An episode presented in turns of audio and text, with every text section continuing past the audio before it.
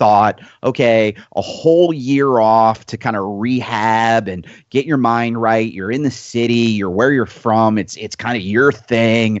Phil Jackson wants you. You, you don't have to do low pressure. He's been awful. And I mean, even Courtney Lee, who I'm a big fan of, 3 and D Courtney Lee hasn't been great. You know, he's been passable at best. And, you know, you kind of look at it and go, is it the situation? I mean, is it? And I think Jeff Hornacek's a pretty good coach.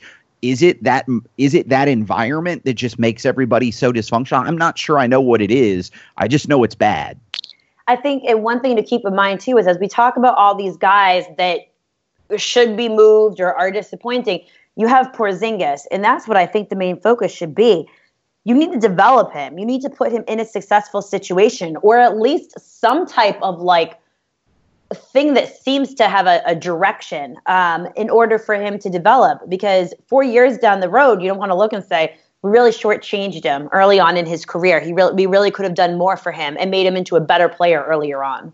Yeah, and the, the nature of it is in the new collective bargaining agreement to get the designated veteran extension, you've got to be with a team for basically eight years.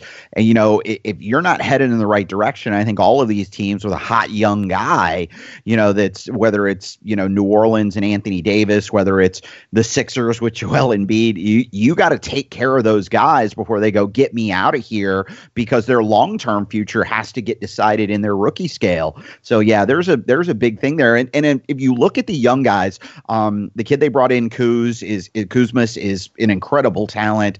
Uh, Willy Hernangomez has been really good for them. They've got some young guys that look a lot more promising than the vets that are that are starting in front of them. And that's something to certainly to keep into consideration. I think you need to keep your future in mind. And you know, like the Sixers, they keep Joel Embiid in mind and Ben Simmons in mind when they bring in other players. And at the Knicks, you know, it's kind of like, all right, there's there's a bunch of 30 somethings on that team. And uh, you got to figure out like which direction do you want to go in the Orlando Magic in a very similar situation. They were all in on the young guys for three years, and now they've traded away most of the young guys. They don't play. Most of the young guys are benching. You know, most of those guys are coming off the bench now. So it's it's the older crowd. You know, DJ Augustin's playing big minutes. You've got Serge Ibaka, Bismack Biyombo, Jeff Green on the floor. That team has been as big a disappointment as I think anything in the Eastern Conference because they were selling themselves as look, we're we're departing from the young guys to go get veterans veterans that know how to win, and they can't win. They can't score.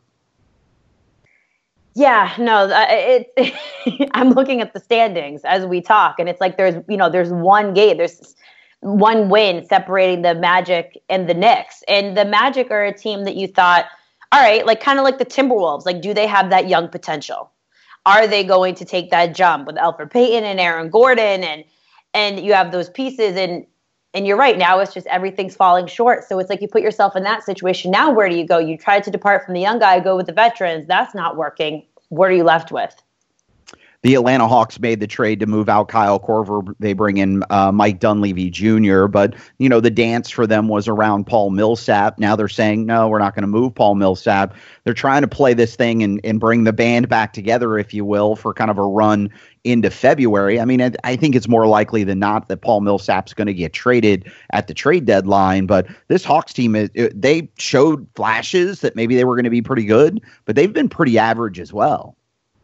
Yeah, they have been average. I mean, they looked good in Philadelphia in the beginning of the season, but a, a lot of teams looked good in Philadelphia sometimes. I just still can't get over that Cleveland managed to get Kyle Korver for nothing. Like for nothing. I yeah. was with